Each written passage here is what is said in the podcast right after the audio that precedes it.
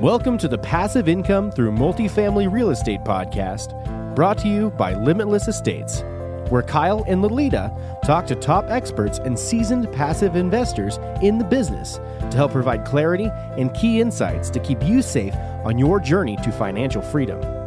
Our goal is to help you get educated on how to create passive income for you and your family by using real estate as your vehicle.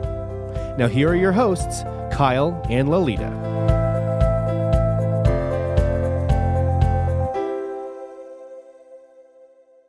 Everyone. Thanks for tuning into another episode of the Passive Income Through Multifamily Real Estate Podcast. I'm your co host, Lolita, also joined by Kyle. Now, in continuation of our female guests for the first quarter of 2020 and celebrating successful women in the real estate industry, we have Alina Tregub joining us today. Alina, thanks so much for being here. How are you? Hi, Lolita. Thanks so much for having me on your show. I'm doing fantastic. Happy to Great. be here. Great, good to hear.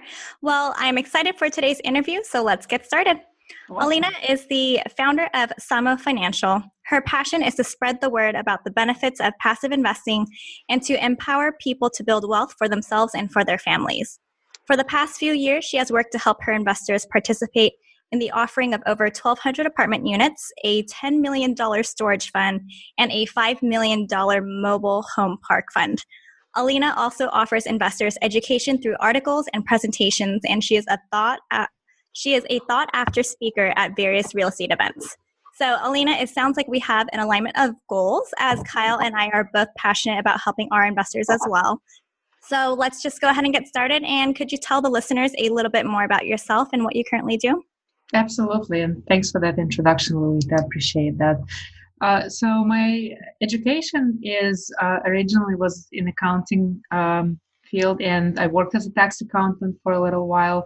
Never really liked the field and uh, always wanted to get out. Um, once i got out of accounting i got into information technology and given my accounting uh, background and uh, education i leveraged it to be more or less a liaison between business and technology um, while working in technology field, I was still kind of concerned about um, my husband and I paying uh, pretty high taxes, including AMT, alternative minimum tax, and was always looking for ways to minimize those taxes. Um, so I've thought of the real estate, but haven't taken action until about six or so years ago when I finally decided to dig in and do the research. And that's when I came across the world of syndications and decided to take action myself, started investing passively um, as a limited partner. And after doing it for, for a while and realizing the tremendous benefits of syndication from, you know, passive investing side, the tax benefit plus uh, the overall um, social component, you know, where you uh, come renovate the property, beautify the property, and the um, make a positive impact on the community. I wanted to bring um, all of that to the market. So that's how the idea of my own company, Samo Financial, came to life. And I decided to start the company with the sole purpose of helping other people diversify their portfolio out of um, Wall Street and diversified into the asset classes that are a little bit more recession resistant and uh, can, can, offer the returns that are not dependent on um, Wall Street and economy overall. And so while you know there are real estate cycles and you know the investments behave um, in a certain way, that these cycles um, are different and you know have to be researched on their own. But it, it does give um, a, a, diversification outside of wall street in general. And and so that's what i've been doing um, in the last couple of years uh, working with investors uh, bringing people into the field and really allowing folks that want to become investors but don't want to do it actively um, take the charge of their portfolio diversify and uh, build their wealth with with a well balanced portfolio, if you will. So it you mentioned so many different benefits of multifamily investing there taxes you know the social aspects certainly scale so how did you educate yourself on all these items before getting involved actively Sure. So um, I, I, sort of got a, a shortcut on taxes uh, while studying in school and t- taking taxes and accounting um, for my undergraduate degree.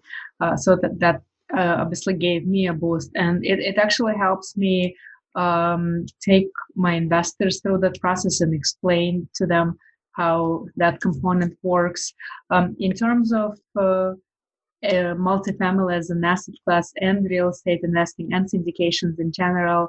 That's been done through um, the uh, many, many, many books, many podcasts, uh, networking, and uh, the uh, self-paced course uh, that I purchased on, on syndication just to understand how the process works. But um, I, a lot of it, I would say, comes from you know a ton of books that I read and definitely recommend others reading from David Lindahl books on emerging markets to Steve Berges on buying and selling apartments to uh, oh my god um, what's his name um, I think uh, Gallinelli on buying multifamily I don't even remember the titles but you know some of the books were incredibly helpful and really really um, going deep into the process of how the apartment complexes as an asset class uh, work.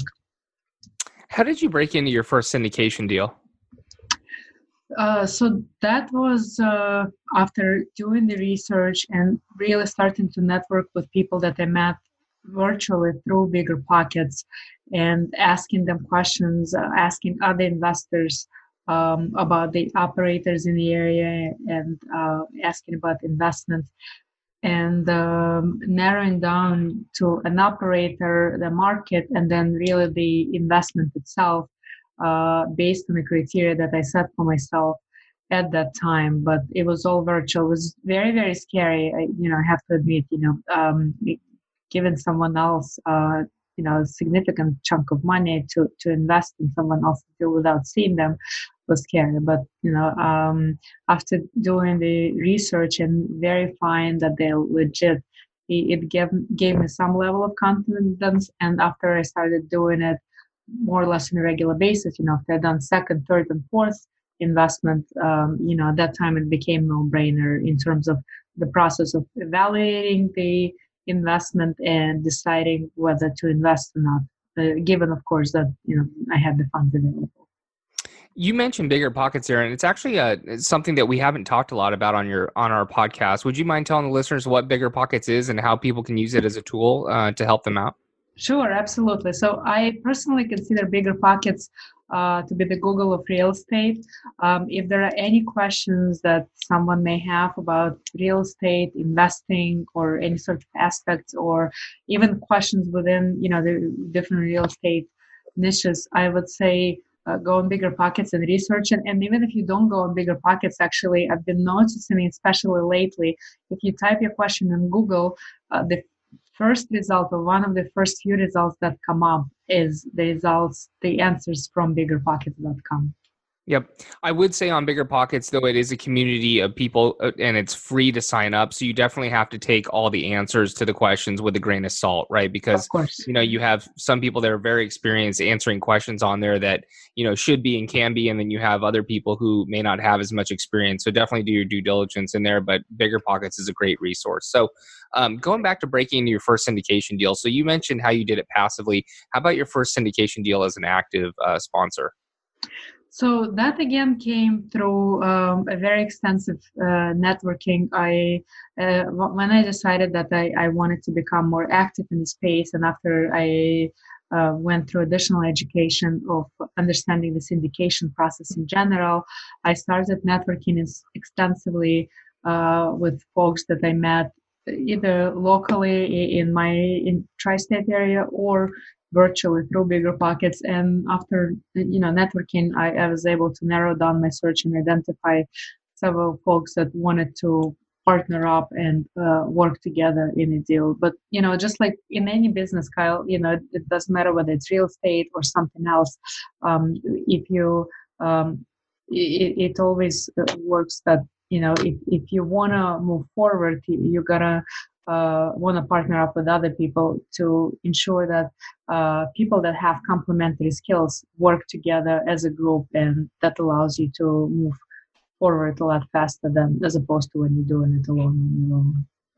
How did you vet and choose a partner? And uh, you may have multiple partners, but I think that's one thing that is very tricky. You know, in syndication, you definitely want to get started, you and you need a partner to get going. But uh, who you choose as your partner is a huge decision because you're going to be partners with that person for four, five, six, seven years, right? And so that's really important. So, how did you go about vetting and choosing your partner? Sure. Uh, a lot of it comes with experience. It's more or less similar similar to wedding your life partner, if you will. Um, you, you need to take the time to get to know uh, the person that you potentially want to partner up and start with the personal side. Um, are your interests aligned? Uh, are your long term goals aligned? Uh, is your approach to life and approach to investing and business strategy aligned? Um, and once you have that side of the story covered, then start talking about investments overall. How how are you going to approach uh, buying a property? Um, and go through each and every aspect of investing, whether it's jo- joint venture or syndication. Uh, go through each and every aspect to ensure that you are aligned with your partner or partners on that strategy and if, if, there are certain things that you guys are not aligned, that I would say it's not necessarily a red flag, but it's an area to discuss further to see if you can come to an agreement that will be acceptable by all of the sides. And if you can't come to the agreement, then you know potentially you, you want to look someplace else for another partner. But if you can come to a resolution that's more or less plausible to all the parties, then you know, um, call it a day and move on and cover all of the other aspects, whether it's financing, managing the property, inspecting it, uh, how long you're gonna hold it. If you have passive investors, it's indication that what kind of returns the investors can expect, who is going to take which role, um, and then once if, while you're holding it, you know, a lot of things can happen personally. So discuss that and make sure you put that in a contract. If God forbid something happens to one of the general partners, then who is going to take over? Um, or you know the partner becomes either ill or incapacitated what, what's going to happen in that case so i would say cover um, all the angles and obviously uh, a securities attorney can help you if it's a syndication or a regular real estate attorney can help you if it's a joint venture to cover those various angles. But i would say um, a number of discussions up front with your partner to see if there is full alignment um, is absolutely necessary before you go into a deal and before you marry that person if you will for those four to six years as you mentioned yeah, I couldn't agree more. I mean, it's all it's more important than the deal or getting a deal done is making sure you're aligned with your partners because that misalignment could cost, you know, your passive investors down the line. So that's uh, great advice. Switching gears here. So we've had other uh, guests talk a little bit about their opinion about, you know, multifamily real estate syndications over the stock market and why it's a better investment. Can you give us your thoughts on that? Absolutely. I don't consider one better than the other, um, but I do think that it's absolutely critical and essential for every single person to have a well balanced, well diversified portfolio. And that was my idea as well. Uh, my main concern prior to finding the you know the syndications and deciding on the real estate investing my main concern was that all of our investments whether it's 401k or iras were all in the stock market, stock, bonds, mutual funds, but it's essentially the same. So they would follow the same trend. You know, if the index up, they go up. The index down, it goes down. Uh, and the, the concern was always that it's unpredictable. If, for instance, um, Kyle, you and I um, like drinking Starbucks and start drinking it six times a day instead of once a day, um, do you think it's going to have any correlation on Starbucks stock? No, no exactly. And that, that was my point. You know me being the numbers person i needed some sort of calculation. I needed some sort of logic. And syndications and real estate investing gave me that because um, when it comes to investing in in real estate it's it's a risk but it's a calculated risk. You take the uh, existing income statement existing financials and based on that you project into the future as to what you can potentially expect given the market conditions and given what a local area dictates in terms of you know rent increases and expense increases uh, you project into the future as to what your expectations should be. And that you know to me it gives me a peace of mind. Okay i know that you know maybe everyone's saying this area um, projects 10% increases i'll make it 5 and i'll do same kind of um, cover up for expenses. Uh, I'll put a cushion into it, but I'll know that you know this is what I can expect, and that I can decide whether it's something that I want to invest in or not. With the stock market, um, it's uh, you know it's co- completely unpredictable, and that's the main reason why a lot of people are sticking to the index funds, just because it's easier and it keeps you in the middle, and it's a lot more conservative than selecting um, you know one stock over the other. And the, that's why I, I you know i don't think that we should completely get out of wall street but i think we should definitely have that balance. So have both sides. And it doesn't have to be just wall street and real estate. It could be oil gold and whatever other things people decide to invest. But diversification is absolute must i think. How much do you think uh, an education in all those asset classes is in order to invest in them. Because you know we were talking to someone a couple weeks ago and you know they have great diversification. And i was asking the same question do you need to be an expert in all those fields? Oil and gas gold you know maybe a certain asset class in real estate single family homes multifamily mobile home parks? And so it can get overwhelming very quickly for someone that just wants to invest and diversify their uh, portfolio. Do you need to be an expert in all those fields in order to, you know, invest um, safely? You do not need to be an expert. However, it's absolutely critical to un- understand how a specific um, asset class or investment operates, and what's more importantly, to understand the risks behind that investment and how the operator that um, you're going to be investing with is uh, going to mitigate those risks. So the risks have to be disclosed in an offering memorandum or verbally during the webinar or in some way or form. So uh, an investor coming into a deal um, need to know what kind of risks are expected and then uh, what are the ways that those risks uh, will be mitigated if they come into play. So, so kind of on the same subject, what is the best way to diversify and mitigate your risk? Uh, diversifying, uh, well, when it comes to diversification, uh, I think it's necessary to invest in various asset classes, um, and, and that's what I do. Uh, in addition to multifamily, I am invested in uh, storage, mobile home parks, and assisted living. Um, in terms of mitigating the risks, again, it's understanding what those risks are and how um, an operator offers to mitigate them. For instance, if uh, we're investing in an area that is either a flood zone or close to flood zone, let's say like Houston, you know, that prone to have flooding, then I ask if the operator um, has the insurance, the flood insurance, and whether that flood insurance is sufficient. Let's say the insurance is not required because the asset is not in a flood zone, but uh, does the operator decide that they still uh, will, will buy flood insurance um, as a backup plan in case another Sandy or something like that happens? Okay. So, how do you go about custom tailoring your investment approach with each investor? It's something I read on your website that you focus on, and I think that's awesome. Uh, but how do you go about doing that? Sure. So I take the time to speak with uh, each and every investor that comes my way uh, to understand what are their expectations, uh, what are they planning to do, what are their long-term goals. And while you know I, I preach uh, to have a diversified portfolio, some people still prefer to stick uh, to a specific asset class, you know, whether it's multifamily or storage or something else.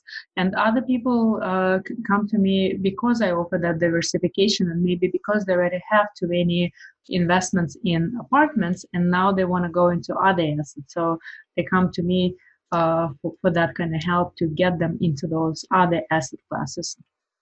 And uh, another approach is uh, some investors uh, come in with a specific criteria. So if I know that their criteria is uh, to reach a, a, specific quantitative goals, then you know if we're not reaching those goals, that I'm not even going to show them that specific investment because they know it's uh, outside of their reach. Yeah, I love that because you know a lot of uh, inv- or active investors will just throw everything in an investor's face, right? Whether if they've got a deal, they're going to see it. They're going to see this, and and hopefully they invest in it, and maybe it doesn't even fit what they're looking for, but they're still going to throw it their way. So I love how you custom tailor that. Where do you see yourself in uh, five years in your company as well? So uh, we plan on growing and uh, working with more partners, and in general, as a way to grow, we plan on offering education down the road, uh, and that education could be to it could be extended to passive investors. It can also be extended to people that want to be active in real estate space, but uh, definitely taking that route and um, offering opportunities within other asset classes, uh, most likely um, in addition to real estate, other asset classes, uh, other assets outside of real estate in general. Okay, great. Lolita's going to take us into our final five questions. Are you ready? Awesome. Yes, I am. Thank you. This episode of the podcast is brought to you by asset protection attorney Wayne Patton. We all spend a lot of time thinking about ways to make more money, but how much time have you spent thinking about legal strategies to protect your wealth? Whether you're a professional, an investor, or an entrepreneur, you are at risk of being targeted in a lawsuit. Wayne is an attorney who specializes only in asset protection strategies like the use of offshore trusts. If you'd like to learn more about how you can protect your assets, visit mwpatton.com or assetprotection.law. Mention this podcast, and Wayne will waive his customary $750 initial consultation fee. Again, the website is mwpatton.com or assetprotection.law.